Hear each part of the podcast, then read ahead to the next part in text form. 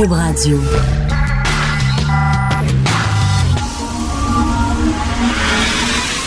De 10 à 11. De 10 à 11. Richard Martineau. Politiquement incorrect. Cube Radio.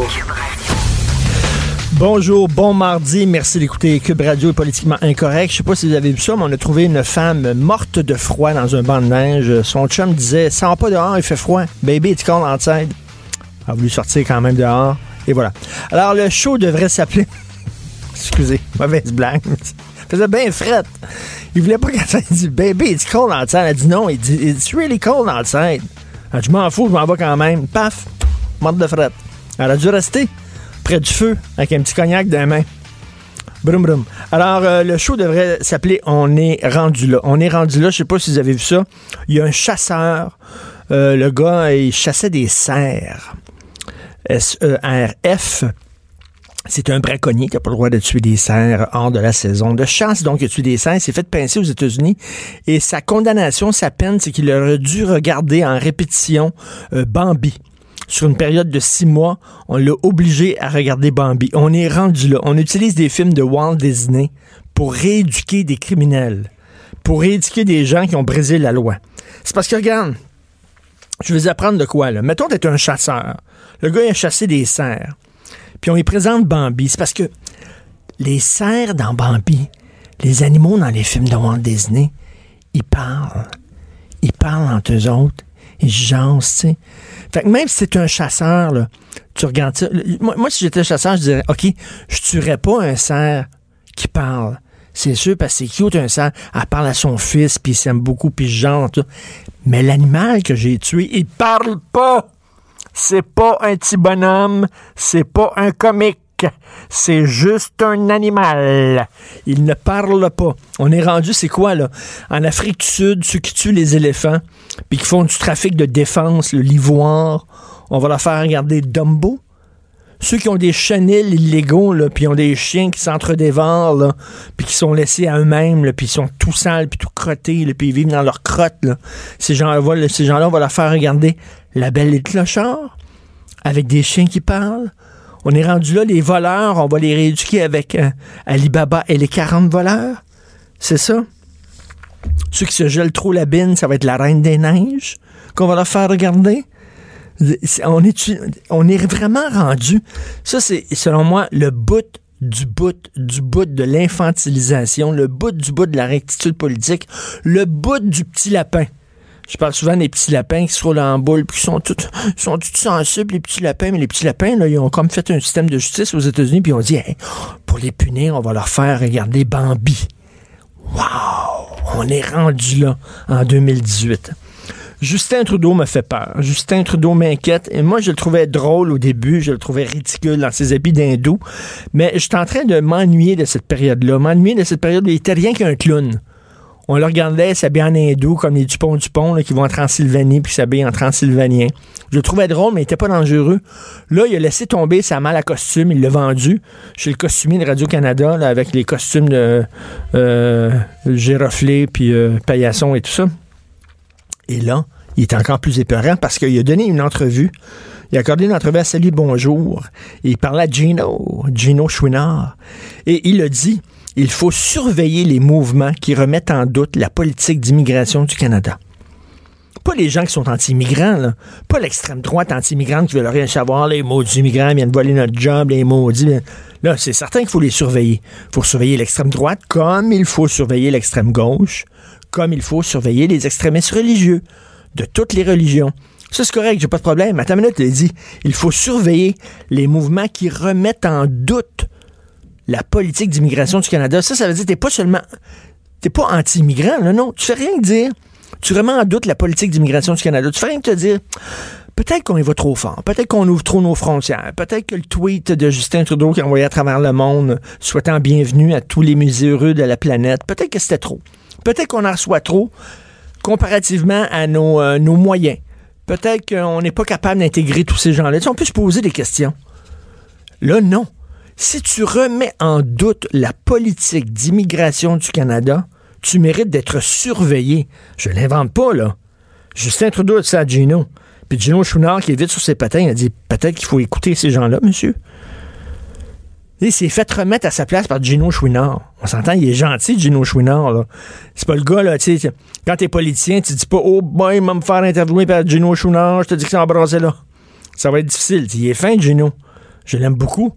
Mais tu sais, même Gino Chouinard a trouvé ça qui est gentil puis qui est fin que tout le monde. Même Gino Chouinard trouvait que ça n'avait pas de bon sens, ce que Justin Trudeau disait. Il dit, peut-être il faut les écouter.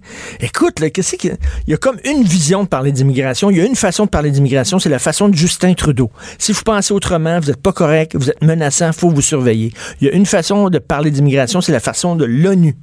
L'ONU qui vient de faire signer un pacte des, des migrants, puis qui le dit, c'est clair, noir et blanc, c'est clair dans le pacte des migrants que les pays signataires de l'ONU ont signé ce week-end, c'est écrit que les pays signataires doivent sévir contre les médias qui ne parlent pas toujours de façon positive de l'immigration. Alors, si tu dis, ben, peut-être que peut-être qu'il y a des immigrants qu'on ne devrait peut-être pas accepter. Il y a peut-être certains groupes qui s'intègrent mieux que d'autres. Il y a peut-être certains groupes qui s'intègrent moins bien que d'autres. Peut-être qu'il faut baisser le, seuil d'immigration. Peut-être qu'il faut faire les choses autrement. Non. Là, là, là, attends une minute, là. Tu ne peux que parler de façon positive, sinon les gouvernements vont sévir. C'est quoi cette niaiserie-là? Hier, j'ai regardé un reportage à la télé française. Il y a une équipe de télévision française qui sont allés voir les parents du responsable de la tuerie à Strasbourg. Celui qui a tué des gens à Strasbourg, ils sont rendus à cinquième mort. Hein. Il y a quelqu'un qui est blessé, qui est mort, cinq morts. Plusieurs blessés. Ils sont allés voir ses parents. La bonne femme vêtue, la bonne femme, euh, avec euh, euh, le, kit de, voyons, ceux qui s'occupent des apiculteurs, voilée de pied en cap. OK, le kit d'apiculteur complet, là, elle parle pas français. La femme, elle, elle, habite, je sais pas depuis combien d'années en France, elle ne parle pas français.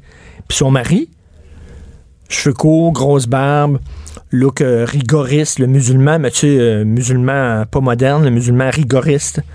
Et son, ben, son mari dit Ah, je suis tellement déçu de mon fils qui a fait cette tuerie-là. Si, si je l'avais su, je l'aurais dénoncé à la police. Si je l'avais su, bullshit. Le gars, il est fiché S. Vous savez, c'est quoi fiché S en France? Ça veut dire que vous avez des liens avec des groupes islamistes. Ça veut dire que vous avez tenté de contacter des groupes islamistes, soit par Internet, soit par téléphone, soit. Et l'État vous fiche S. Vous donne un S à votre nom. C'est-à-dire à surveiller. S pour sécurité, surveillance, tout ça. La bonne femme est voilée de pied en cap, comme un apiculteur, parle pas français. Le bonhomme, il y a des liens avec des groupes islamistes, puis leur fils, il a fait une tuerie à, Strasbourg. On peut-tu dire que peut-être que ces gens-là auraient peut-être pas dû être accueillis en France? Tu ouvres tout grand tes bras, tu ouvres les portes, tu accueilles ces gens-là, puis pour te remercier, ils te tirent dessus. Peut-être qu'on peut se poser cette question. Non, non, non, non, non, pour Justin Trudeau, il va me mettre en surveillance. Si Justin écoutait mon émission, là, le Martineau, c'est un dangereux. C'est un dangereux, là. Ceux qui remettent en doute la politique d'immigration du Canada. Finalement, je, trouvais plus drôle quand ils se déguisaient. Il était plus rigolo. Euh, je sais pas si vous avez vu ça. Euh, au Québec, on ne veut pas taxer les géants du web. On sait qu'au Canada, on n'a pas taxé les géants du web, hein, Netflix et tout ça. On veut rien savoir, mais au Québec non plus. On veut pas les taxer. Et je lisais euh, dans le journal de Montréal, Burks. Vous connaissez la bijouterie Burks? Monsieur Burks dit qu'au Canada, on est le seul pays de l'OCDE au Canada qui taxe les touristes. Ceux qui sont allés en France, ceux qui sont allés en Italie, quand vous voyagez en Europe, vous achetez euh, des robes, vous achetez des vêtements, des, bijoux, du parfum, vous pouvez aller à l'aéroport à votre auto puis vous détaxer. Vous allez à l'aéroport, vous détaxez, vous ne payez pas de taxes quand vous êtes un touriste. Pourquoi? Parce qu'on veut encourager le tourisme. Or, au Canada, on taxe les touristes. On est le seul pays de l'OCDE. Tous les autres pays de l'OCDE peuvent détaxer les touristes. Nous autres, on les taxe. Fait qu'on taxe le petit monde, on taxe les gens ordinaires, on taxe les gens qui viennent nous visiter, les touristes qui viennent ici. Eux autres, on va être taxés au Canada. Mais les grands géants du web, les Facebook, les, euh, les Apple, là, eux autres seront seront pas taxés. Eux autres, ils, non, eux autres, c'est correct. On va taxer le petit touriste. Et toi, là, on, va. Mais les grands, les Snapchat, les Instagram, les Twitter, les Facebook, eux autres, ils seront pas taxés. Les Apple, eux autres sont pas taxés. Il me semble qu'on devrait taxer les gros, écœurer les gros pour laisser faire les petits. Non, mais nous autres, on fait l'effet inverse. Les citoyens, je te dis, là, on va te rentrer des tubes dans le nez, dans les oreilles, dans le cul, là, puis on va te siphonner, mon gars. Je t'attends jusqu'à la dernière scène. On va te siphonner, là. Puis quand tu vas être siphonné, ben, on va te siphonner encore. Mais les gros, non, faut pas les toucher. Faut pas les toucher parce que les gros ne viendront pas. Si on leur fait payer de la taxe, ils ne viendront pas au Canada. Ben, les touristes aussi. Si le touriste il a, il le choix de venir ici où il va être taxé ou aller faire des achats, mettons, je sais pas, aux États-Unis ou en Europe, il sera pas taxé, il va aller ailleurs, il me semble. Non, nous autres, on veut rien savoir. Et Éric Kerr, quand il était dans l'opposition, il disait, je veux une commission d'enquête. Je veux une commission d'enquête sur le bordel informatique. Ça n'a pas de bon sens ce qui se passe là. On perd des millions de dollars à cause de la collusion, de la, de, de la corruption. C'est les citoyens qui payent. Puis là, maintenant qu'il est au pouvoir, est-ce qu'il en veut une commission d'enquête? Non. Il n'en veut pas. Il s'est fait, il s'est pincé d'aplomb avec Antoine Robitaille. Euh, moi, j'étais plus gentil qu'Antoine avec Ricard. On l'a reçu la semaine passée. J'étais plus gentil. Antoine l'a brassé pas mal plus. Puis il dit Hey, votre commission d'enquête, il me semble que vous étiez en. Non, non, il n'y en aurait plus de commission d'enquête, ça va être moi. Ça va être moi. Ça va être Eric Kerr tout seul qui va checker tout ce qui se passe dans le milieu du bordel informatique. Ouh, tu sais. T'étais censé refaire faire ta maison, là. non, finalement, tu refais pas ta maison et tu vois rien?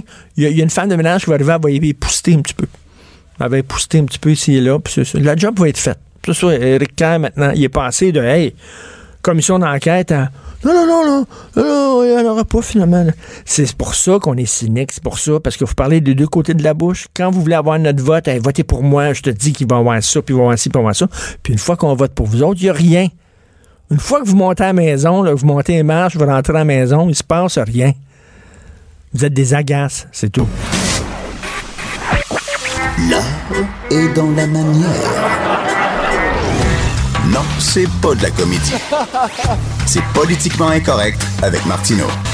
Je vous jure, je voulais pas parler encore de Catherine Dorion, mais son vidéo est tellement stupide, niaiseux et imbécile sur le voile euh, que je voulais absolument parler, surtout qu'elle a mangé, Catherine Dorion, une méchante claque dans le devoir aujourd'hui, une lettre ouverte absolument hallucinante. Mais on écoute, pour ceux qui l'ont raté, un des grands vidéos de Catherine Dorion, un petit extrait sur le voile. Écoute ça. Je sais qu'il y a beaucoup de monde au Québec qui aime pas ça le voile, que quand ils voient un voile musulman, ils sont comme euh, oh, euh, puis ils sentent comme un malaise en dedans. Puis euh, il y a beaucoup de chroniqueurs qui disent ah ben ce malaise là moi je vais en parler. Puis là ils disent le voile ça nous met mal à l'aise. Puis là ils font beaucoup de clics ces chroniqueurs là puis il y a des politiciens qui disent je le voile je vais en parler ça nous met mal à l'aise. Puis là ils font beaucoup de votes ces politiciens là alors vous êtes niaiseux si ça vous met mal à l'aise selon euh, selon Catherine Dorion parce que le voile elle le dit je l'invente pas c'est comme un piercing c'est comme une c'est comme une tuque c'est un accessoire de mode. Alors elle s'est fait répondre par quelqu'un qui connaît le voile par quelqu'un qui a grandi en Algérie une femme qui a dû quitter l'Algérie pour échapper à son exécution. Elle, a sait de quoi elle parle. Elle connaît la religion, elle connaît l'islam, elle est arabo-musulmane. Donc, entrevue euh, avec euh, Mme Lila Lesbeth, membre fondatrice de PDF Québec et de l'Association québécoise des Nord-Africains pour la laïcité. Bonjour, Lila. Bonjour, ma, Richard, ça va? Ah, ça je va. vous appelle Richard. Hein? Oui, oui, pas de problème, pas de problème. Je suis tellement découragé par cette naïveté de, de, de la gauche, de dire que le voile est comme... Euh, est comme un accessoire de mode, est comme un piercing, est comme une tuque. Ça doit, vous, ça doit particulièrement vous choquer. Euh, oui, mais en fait, euh, je voudrais euh, d'abord remercier le, le, le devoir d'avoir publié ma lettre, Oui. mais il y, y, avait un adage en introduction auquel j'ai tenu beaucoup et, et, qui dit ceci ne peut sentir l'intensité de la braise que celui qui a mis le pied dessus. voilà. C'est excellent voilà. ça. Donc, je peux vous dire que ceux qui ont vécu l'intégrisme islamique dans leur chair ont mis le pied sur cette braise et ne faudrait pas le, le, le, reposer une seconde fois. En fait, euh, euh, quand on, quand j'ai vu la, la, la, la, vidéo, moi, ce qui me choque le plus, euh, c'est surtout cette ignorance. En fait, mmh. c'est une ignorance qui est inqualifiable pour quelqu'un qui, a fait des, des, des études.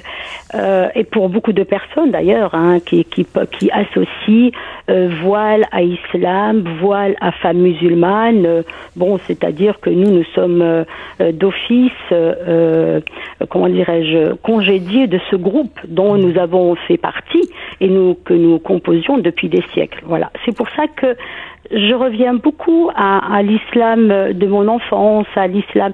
Et là, je suis persuadée que beaucoup de musulmans euh, qui sont qui sont laïcs, qui sont progressistes, qui, sont ouverts euh, au monde et à, ces changements positifs, bien entendu, euh, se retrouvent justement dans, dans, cet islam qu'on appelle l'islam traditionnel et qui est très différent d'un pays à un autre. Vous savez, je ne partage, mis à part peut-être la langue arabe et encore qui n'est pas ma langue, euh, mmh. ma langue maternelle, euh, euh, c'est tout ce que je partage avec les pays de la péninsule arabique. Tout le reste, je ne le partage pas. Mais ce qui est dangereux quand je reviens au Québec, parce que c'est ce qui nous intéresse, ce qui m'inquiète et ce qui inquiète justement beaucoup euh, de, de, de, musulmans euh, laïcs ou même musulmans non pratiquants et même euh, des gens qui sont incroyants, c'est la façon dont on veut ramener le débat sur la laïcité et le réduire au voile mmh. et à une interprétation du voile, mais alors qui est tout à fait erronée, qui est tout à fait fallacieuse et qui est euh, euh, qui porte préjudice aux musulmans. Mais... C'est ça justement. Quand on dévie le débat, c'est ce qu'on risque d'avoir en 94. C'est Monsieur Bouchard qui a commencé par dévier le débat et puis voilà, c'est allé sur l'indépendance, etc. Donc il faut revenir au débat sur la laïcité, car c'est de la laïcité dont il s'agit et non du voile. Et j'aimerais que la députée de Tachereau et les autres députés le comprennent. Et euh, Madame Lesbeth, là, Lesbeth, euh, les, les médias ont aussi euh, un mea culpa à faire. Et là, je, je, je touche les, les, gens de ma profession euh, parce que euh, Catherine Dorion fait dit finalement, si vous rejetez le voile, vous rejetez les femmes musulmanes. Le problème, c'est que chaque fois qu'on parle des femmes musulmanes dans les médias, on invite des femmes voilées. Donc, on, on, on cette, cette idée que femme voilée égale musulmane, musulmane égale femme voilée. Vous faites partie, Leila, des femmes invisibles, c'est-à-dire les femmes musulmanes qui ne portent pas le voile. On ne vous voit pas dans les médias. C'est pas de votre faute. Les médias ne vous invitent jamais. On dirait que dans les médias, dans la télé des médias, une bonne musulmane, une vraie musulmane est une musulmane voilée. Et c'est pour ça qu'on n'entend pas la voix qui est majoritaire dans la communauté musulmane des femmes qui ne portent pas le voile. Mais, mais, bien sûr, pourquoi je parle de, de, cette invisibilité? Vous me croisez, Monsieur euh, Martineau, dans la rue? Oui. ou n'importe qui.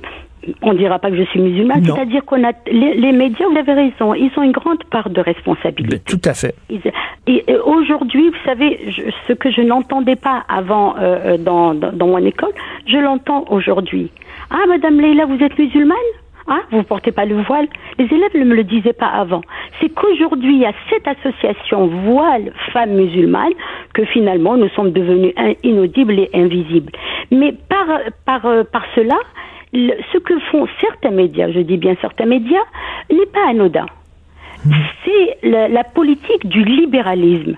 D'accord Et aujourd'hui, les libéraux, ici au, Québec et au Canada, sont les alliés de l'islam politique. C'est les grands alliés de l'Arabie saoudite. C'est les grands alliés. Donc on ne peut pas les froisser. On ne peut pas, euh, euh, comment dirais-je, craindre de perdre quelques contrats. S'il faut sacrifier les femmes, bon, ma foi, elles ont l'habitude. Elles sont sacrifiées depuis que le monde existe.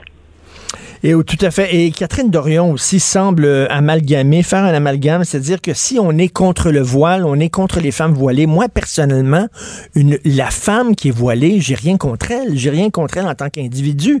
Si jamais je suis dans la rue et elle vient me voir, elle a besoin d'aide, elle veut savoir où est, où est telle rue, puis tout ça, ben je vais l'aider. Si elle a besoin d'argent, je vais lui donner de l'argent. J'ai rien contre l'individu. J'en ai contre le voile en lui-même, mais elle fait l'amalgame. Si tu te poses des questions sur le voile, tu rejettes nécessairement la femme qui le porte. Oui, c'est pour ça que je parle d'ignorance. C'est pour ça que je parle d'ignorance. Ça veut dire que toutes les Algériennes post-indépendance, et je le dis, mais même il y avait des, des femmes qui ne portaient pas le voile avant l'indépendance, Ça veut dire quoi? Ça veut dire que, que du jour au lendemain, nos, parents sont devenus incroyants, euh, ils sont devenus, euh, je, je ne sais pas, je, je, je ne comprends pas. C'est pour ça que je parle d'ignorance. C'est-à-dire, on ne peut pas prétendre parler euh, du- d'une religion, d'une société, sans en connaître ne serait-ce que minimalement les fondements. Et vous avez tout à fait raison. Je ne me suis jamais attaquée aux femmes voilées. Non. Je me suis toujours attaquée au voile. Qu'on le veuille ou non, c'est un symbole qui infériorise la femme et dans lequel on veut l'enfermer. Et j'aimerais, voilà. Mais, Donc, mais, mais les islamistes, oui. les, les islamistes sont en train de gagner lorsqu'on voit des grosses compagnies de cosmétiques ou de vêtements euh, avoir des publicités avec des femmes voilées, même des fillettes voilées. Là, il y a un magasin, c'est Gap, je crois. Je crois que c'est Gap sur la rue Saint-Denis. Une grosse affiche dans la vitrine où on voit une jeune fille qui doit avoir 7 ou 8 ans qui est voilée avec d'autres enfants puis elle sourit. Euh, on a on a on a bu le coup comme on dit. C'est-à-dire on est en train de faire le jeu des islamistes. Oui, mais vous savez, c'est pour ça que je parle de libéralisme. Vous savez, le libéralisme, euh, son seul objectif, c'est se faire de l'argent. C'est tout. Ils se font de l'argent. Nous, les femmes, nous n'existons pas. S'il y a justement euh, comment, un organisme ou une organisation euh, qui, justement, sacrifie les femmes autant que les religions, c'est bien l'argent aujourd'hui. C'est tout. Vous n'avez qu'à voir, fait. euh, on ne veut pas froisser l'Arabie saoudite, on continue à, à, à le vendre des armes pour tuer les Yéménites, et puis bon, ma foi, euh, on est un petit peu gêné, mais on Oui, le oui. dit quand même. Mais, mais la, la femme, la femme, écoutez, la femme, l'image de la femme depuis euh, le, la, la révolution iranienne, elle s'est complètement transformée. Les pays musulmans ont disparu au profit de pays islamistes. Et l'Occident a une grande part de responsabilité, sans que je ne rejette la faute totalement sur l'Occident. Et- Mais il a encouragé l'islamisme. Vous dites dans votre texte, ma mère portait le voile par tradition imposée et l'a toujours haï. Elle détestait, elle c'était pas son choix. Ma, ma, ma, ma, ma mère détestait le voile et à chaque fois qu'elle le mettait, elle, elle maudissait. Elle maudissait la, la, la, la- la tradition et la personne qui le lui a imposé. D'accord? Et quand on, on sortait avec elle, on la faisait sortir, elle montait en voiture. La, la première des choses qu'elle retirait de sa tête, c'était ce voile qu'elle. euh, voilà. Donc, quand on me dit euh, que, ce- que c'est un libre choix, c'est pas vrai. Moi, je reviens toujours à, à, à l'exemple, vous savez, de, du petit Mowgli qui a vécu dans une jungle. Oui. On le dit très bien, il ne parlait pas. Il avait le langage des animaux. Hmm. Donc, c'est ce conditionnement, justement, qu'on impose aujourd'hui aux fillettes, que ce soit ici, que ce soit dans les pays musulmans, c'est ce contre euh, le- le- quoi je, me- je me bats. Et c'est pour cela que je dis, un symbole n'est pas anodin et un symbole n'est pas naïf. Et comme vous dites, et comme vous dites, elle n'est pas une citoyenne ordinaire, Madame Catherine Dorion. là. Elle est députée. Elle fait partie d'un parti politique. Elle doit faire attention à ce qu'elle dit. Ah ben tout à fait, tout à fait parce que, et je m'adresse à elle en tant que députée, parce que je- ce même parti reprochait à d'autres partis de parler au nom uniquement de leurs euh, de leurs euh, euh, de leurs de leurs militants et ne pas parler au nom de la société en général. Mais c'est ça aujourd'hui. Une fois qu'on accède à l'Assemblée nationale, qui est quand même le symbole qui réunit toutes les tendances politiques, on ne représente plus son parti. On représente la population qui a voté pour nous. Et je peux vous dire, Monsieur euh, Martineau, que je connais beaucoup de personnes qui ont voté pour euh, Madame euh, Catherine Dorion, députée de Tachereau, et qui aujourd'hui le regrettent amèrement Ah, parce qu'ils oui. ne se retrouvent plus dans ses propos. Je Et veux- ils trouvent même qu'ils sont euh, offensants à leur égard. Il faut lire votre texte, en plus, quelle plume vous avez. là. Le texte est tellement bien écrit, euh, tellement bien envoyé. Le voile est un moyen de contrôle du corps de la femme. C'est sur le site du Devoir. Vous devez absolument lire ça. Et Léla Lesbeth, merci pour tout le travail que vous faites. Moi, je Merci reçois euh, beaucoup. souvent des courriels de vous. Je suis abonné à vos courriels et tout ça. Toujours intéressant. toujours, merci beaucoup pour le travail que vous faites, Mme Lesbeth. Merci beaucoup à Merci. vous. Merci, Merci, beaucoup de, de nous rendre audibles et visibles. Merci beaucoup. Merci. Merci. Pour nous rejoindre en studio, Studio à commercial cube.radio. Appelez ou textez 187 Cube Radio. 1877 827 2346. Politiquement incorrect. Alors, tous les mardis, tous les jeudis, nous parlons avec euh, Denise Bombardier. Denise, bonjour. Je disais, bonjour. je disais d'entrée de jeu euh, au début d'émission que je m'ennuie de l'époque où Justin Trudeau était seulement que drôle, parce que maintenant je le trouve inquiétant. Ses propos sur l'immigration euh, qu'il a tenus à Salut Bonjour donnent froid dans le dos, Denise. Ben, C'est-à-dire que euh, ça donne froid dans le dos si on ne savait pas qu'il s'il les exprimait pas. Euh, il pourrait ne pas les exprimer de la façon dont il les exprime, ce qui fait que ça provoque de la réaction. Mais il est certain, ou bien c'est parce qu'il ne sait pas s'exprimer, parce qu'il il contrôle mal le français, euh, mais je pense pas que ce soit ça. Mais je pense que je pense que quand même quelque chose. je pense qu'il il se rend pas compte d'une certaine façon euh, de ce qu'il de, de ce que ça implique ce qu'il dit, c'est-à-dire qu'au fond ce qu'il dit, c'est la politique d'immigration du Canada telle que définie par mon parti, par mon gouvernement et euh, et le nouveau catéchisme canadien et que et que les gens qui veulent s'attaquer à cette politique-là sont des gens qui sont mes ennemis. Ben oui. Et, et évidemment, quand vous êtes premier ministre, vous avez beaucoup d'armes pour lutter contre vos ennemis. Et, et c'est ça qui est terrible. Parce que on ne peut pas imaginer que euh, nous allons habiter un pays où la politique officielle du gouvernement, lorsqu'elle va être critiquée, va enfermer ceux qui la critiquent. Et ceux qui la critiquent, attention, il faut faire une nuance. Ceux qui la critiquent, dont c'est le métier de critiquer, Ben oui. non pas non pas des groupes d'extrême droite parce que euh, qui qui ne dont on ne sait pas très bien où ils où ils logent, mais qui eux sont contre les immigrants parce que ni vous et moi, Richard, pour personnaliser notre conversation, considérons que c'est pas important et fondamental d'avoir des immigrants dans un pays. Ben non. Nous ne sommes pas contre l'immigration. Ben non, mais on a le droit de critiquer les politiques euh, de notre gouvernement. Mais ça, ça me semble, ça me semble la base dans nos sociétés. Mais vous savez, si je voulais aller un peu plus loin euh, dans ma réflexion, certains disent mon pessimisme. Je crois que il y a un climat actuellement, pas seulement dans, chez nous, mais chez nous, c'est que la rectitude politique, elle est plus installée encore qu'elle ne l'est dans les pays européens qui s'en méfient. Hmm. Mais je crois que il y a un climat qui prépare les esprits plus jeunes, pas tout à fait informés. Euh, les gens ont, les gens accumulent, accumulent, ils savent ce qui se passe dans la journée, mais c'est pas ça être informé.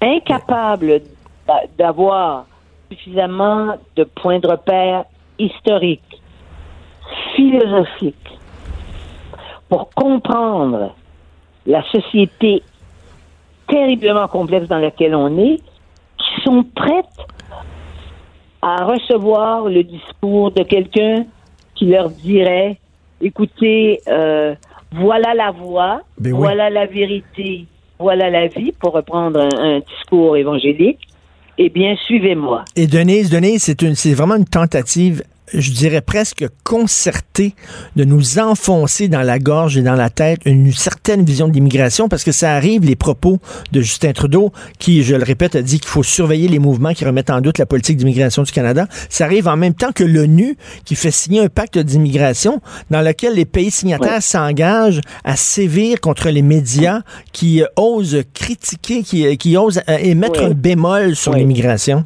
Oui. Et vous savez, c'est pas, euh, c'est pas, c'est pas intéressant euh, quand on quand on fait métier de critiquer. Euh, c'est pas intéressant de se faire affubler de de- d'un vocabulaire qui est au fond euh, qui est qui est très euh, négatif de se faire traiter d'islamophobe, Ben non. d'anti-immigrant, euh, de fasciste, Ben non. parce que c'est parce que c'est là, c'est ça que ça veut dire. Hein, ce, sont, le ce, sont, ce sont des accusations très lourdes à, à assumer et à porter. On dirait qu'on veut nous faire dis- fermer la gueule, on veut nous faire taire en disant si vous ne taisez pas, on va vous traiter de raciste et de xénophobe. Et évidemment, c'est pas agréable. Non, mais n'oubliez pas une chose, par exemple, c'est comme l'homophobie est un crime au Canada actuellement. Si on vous traite d'homophobe, c'est que vous êtes susceptible d'être euh, accusé d'un crime. Hein, Parce que l'auto- l'homophobie est, est- est criminalisée. On ne peut pas exprimer des propos homophobes. Alors, ça va être bientôt, ça va être la même chose pour d'autres, d'autres, euh, euh, ça va l'être pour l'islamophobie et de se faire dire qu'on est islamophobe ou c'est comme faire dire qu'on est antisémite ou c'est comme faire dire qu'on est raciste. Ben oui. Quelqu'un qui nous dit ça, on n'a pas d'argument. Je veux dire, on peut pas faire la preuve. Euh, comprenez-vous? Mais c'est comme, euh, c'est comme, c'est comme, observé. oui, c'est comme en, en, en, en- en Russie à l'époque. Si vous critiquiez le gouvernement, on disait que vous étiez un ennemi Bien du sûr. peuple, un ennemi du peuple. Vous étiez, vous étiez, oui, attendez, et en, et en Russie, et en Union soviétique, en Russie sous Staline, non seulement vous l'étiez, mais si vous l'étiez, toute votre famille, votre femme et vos enfants étaient dans le même. Parce Oui. que c'est ça que les jeunes ne connaissent pas.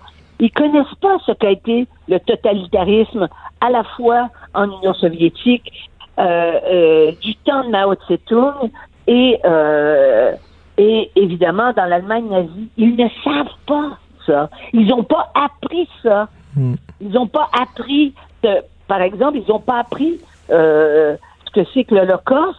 Ils sortent de nos écoles, puis ils savent pas ce que c'est que l'Holocauste, qui est un des plus grands, une, une des plus grandes tragédies de l'histoire de l'humanité et qui a et qui, et qui a visé les Juifs.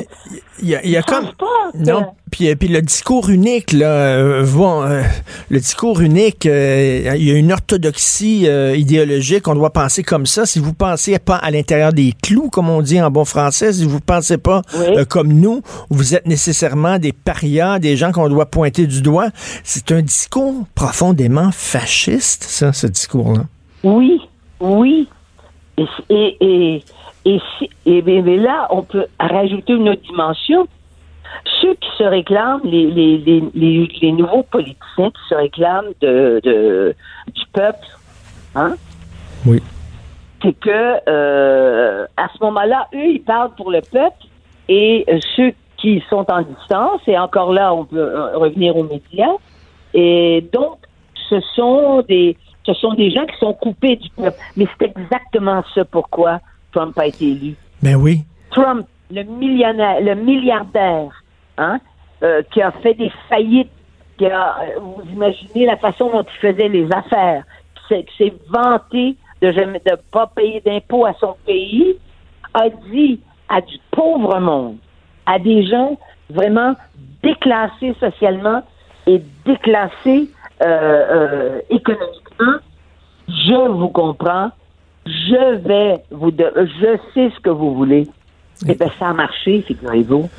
Et, et- et je connais, je connais, moi, j'ai lu des études tout comme vous, Denise, des études sérieuses euh, faites par des économistes sérieux qui nous disent, écoutez, il n'y a pas tant de, il y a pas tant de bénéfices économiques à recevoir de l'immigration. C'est, des bémols, ce sont des bémols qui sont apportés par des gens sérieux, là, pas par des, pas par la meute, pas par des gens d'extrême droite, là, par des gens sérieux. Là, à Ouais. entendre, entendre Justin Trudeau, non. Ces gens-là remettent en question l'orthodoxie libérale, donc devraient être, Oui. être surveillés. Oui, et il y a une chose aussi, il y a une chose aussi qu'il faut dire. C'est que si l'immigration suscite plus de problèmes sociaux, ça veut dire que ça coûte plus cher à ce moment-là parce qu'il faut payer. Regardez les réfugiés. Ben oui. là. Venez, allez, venez, laissez venir euh, les réfugiés. Mais vous savez combien ça nous ça coûte là Et là, le gouvernement fédéral va payer. Le Québec dit qu'il est encore en déficit de, de, de 100 millions parce qu'ils ont donné que 36 millions. Je sais pas trop là. Euh, je fais attention avec les chiffres là. Je les ai pas devant moi. Eh bien, euh, mais ça, ça coûte de l'argent. Ça provoque dans la population parce qu'il y a, une- y a parce que y a des, les immigrants ne viennent plus d'Europe où c'était la culture judéo-chrétienne. Ils viennent de continents euh, où on vit encore avant la démocratie. Oui. Hein? Et il y a un clash, il y a un clash de civilisation. Le clash de civilisation provoque des inquiétudes dans la population. Et ce sont des inquiétudes un- légitimes. prix. Elles sont légitimes. Elles doivent être, elles- on doit les considérer comme légitimes. Et c'est pour ça qu'il y a une énorme pédagogie à faire. Ce qui veut dire qu'on peut pas faire entrer comme ça des gens et les lâcher dans la nature parce qu'on n'a pas les moyens de, de, de, de le favoriser leur intégration et de penser que c'est la- c'est les- c'est les- ce sont les gens qui sont ici, hein, qui ont créé le pays, qui l'ont développé, que c'est eux qui sont dans le tas et c'est eux qui sont bornés et fermés. Ben- c'est normal qu'on ait une réaction. Ben de- oui, et plus, plus il va y avoir, et plus il va y avoir des Justin Trudeau et des, des, des, des organismes comme l'ONU qui vont nous enfoncer de force leur vision des choses, plus les populistes vont avoir le vent dans les voiles. Merci Denise, merci Denise Bombardier. Merci, au revoir. Merci, merci beaucoup. Politiquement incorrect. Joignez-vous à la discussion. Appelez ou textez 187 Cube Radio. 1877 827 2346.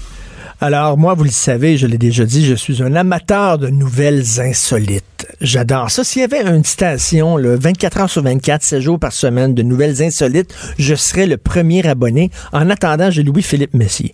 C'est pas dérogatoire de dire ça, des nouvelles insolites. Non, non, pas du tout. Je le prends pas euh, comme une insulte. Moi, moi j'aime ça, c'est des nouvelles champ gauche, là, des nouvelles que tu n'avais pas vu venir. C'est pas, c'est pas les nouvelles politiques, tout ça que tu vois par- partout. Les faits divers weird. Oui, bizarre, mais ce dont je vais te parler là, ça va devenir, je te le promets, un cas d'école. Ah Euh, oui. mon fils, dans, je sais pas, dans, dans 15-20 ans, va aller à l'université.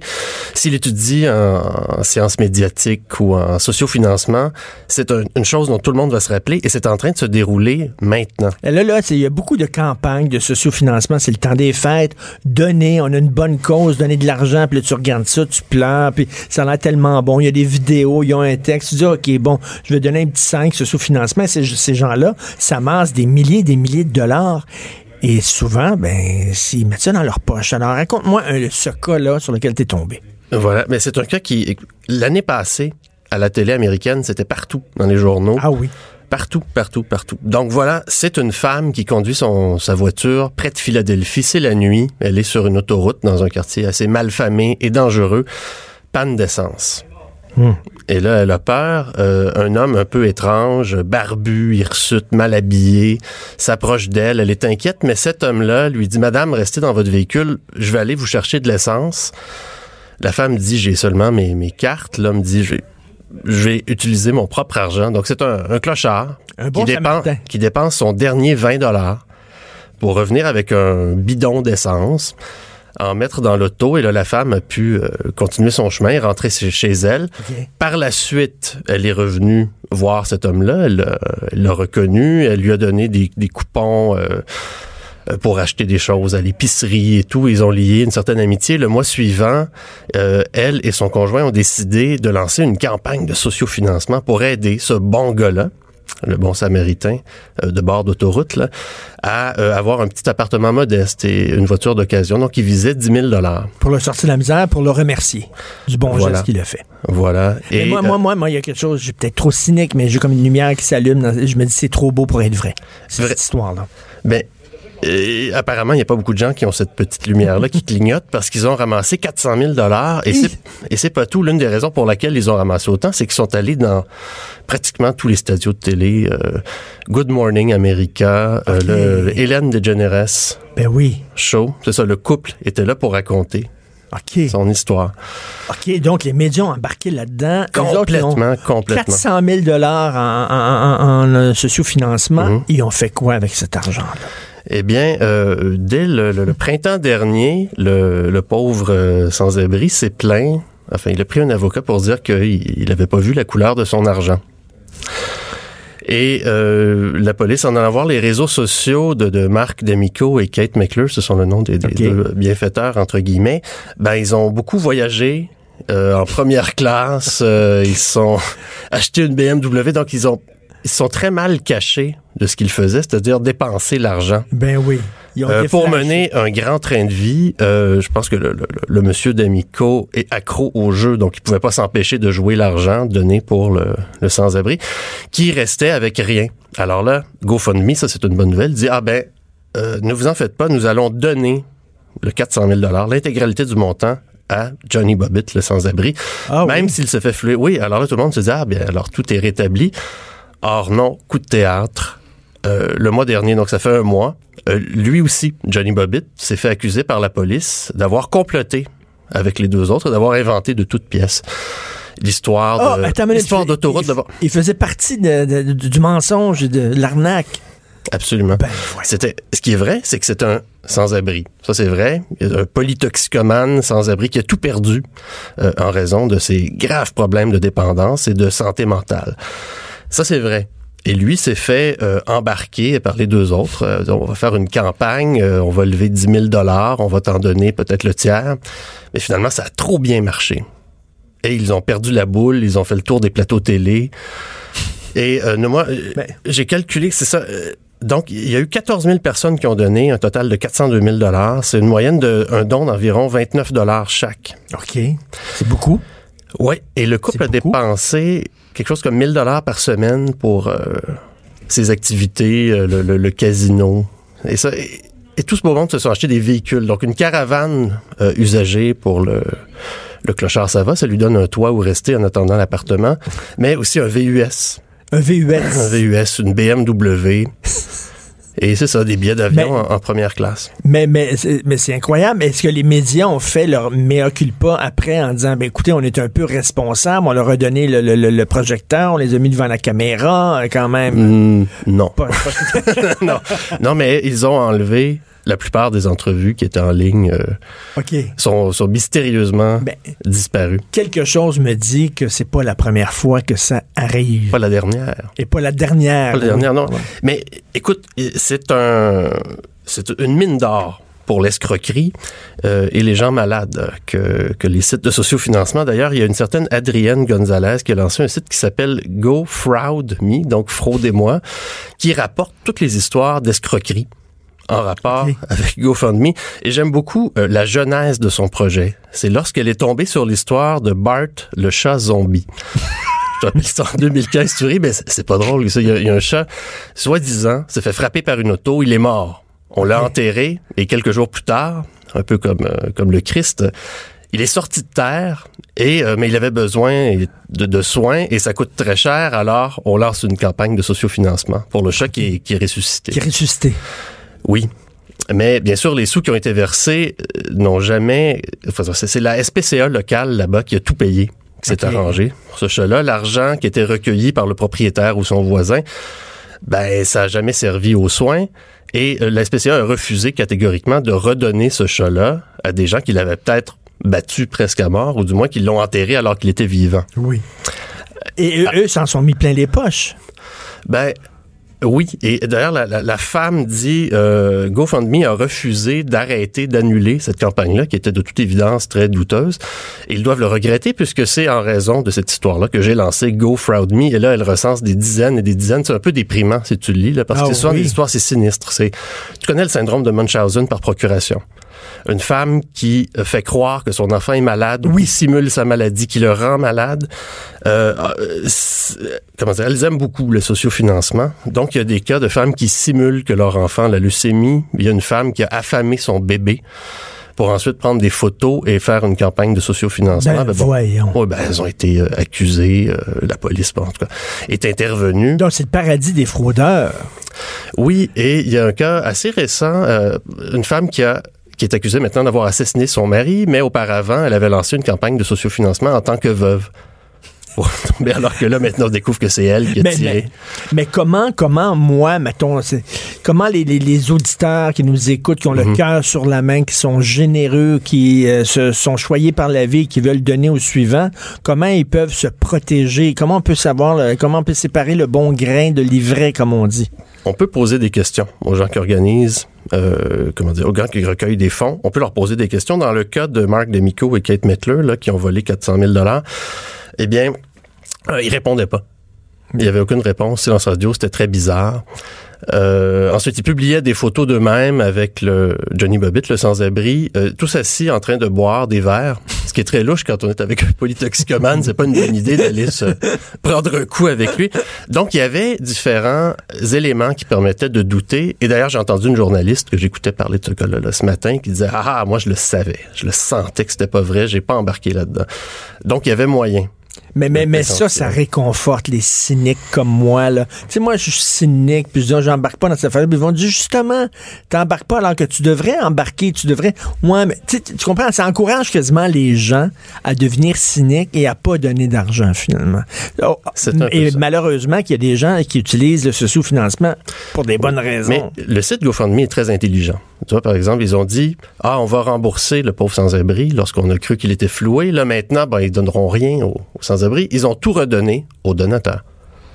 Donc, ah. tous les gens qui ont souscrit à ça ont été remboursés. Remboursés, dit, me dit GoFundMe. Or, leur politique, en général, c'est t'es assuré jusqu'à 1000 dollars. Si jamais tu es tellement généreux que ton don excède 1000 dollars. Tu n'auras pas ton 1000 dollars. Mais à un moment donné, ils vont, ils, vont craquer, ils ont, parce qu'il y a plein de, de fraudes qui utilisent GoFundMe. Ils devront, eux autres, rembourser tous les donateurs. je pense qu'ils font bien parce que ça permet aux gens de pas trop se poser de questions, justement. Et eux recueillent 5% de ce qui est donné. Ils ont euh, recueilli plus de 4 milliards de dollars de 2010 à 2017.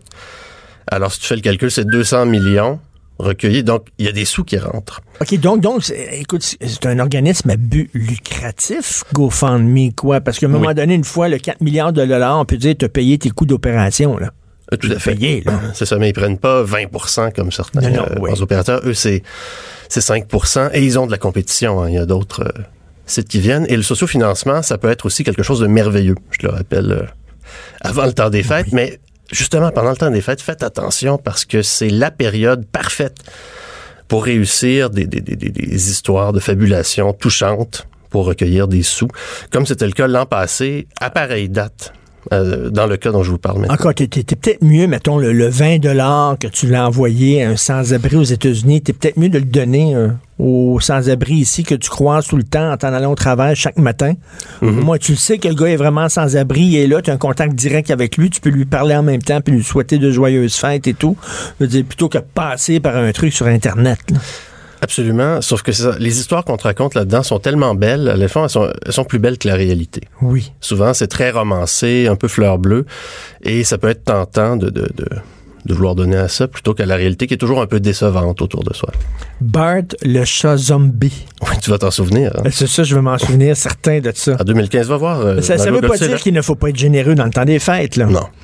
Merci beaucoup, Louis-Philippe. Toujours des histoires incroyables. On peut te lire, bien sûr, dans le 24 heures où tu, euh, tu suis le beat du transport, comme on dit. Cube Radio.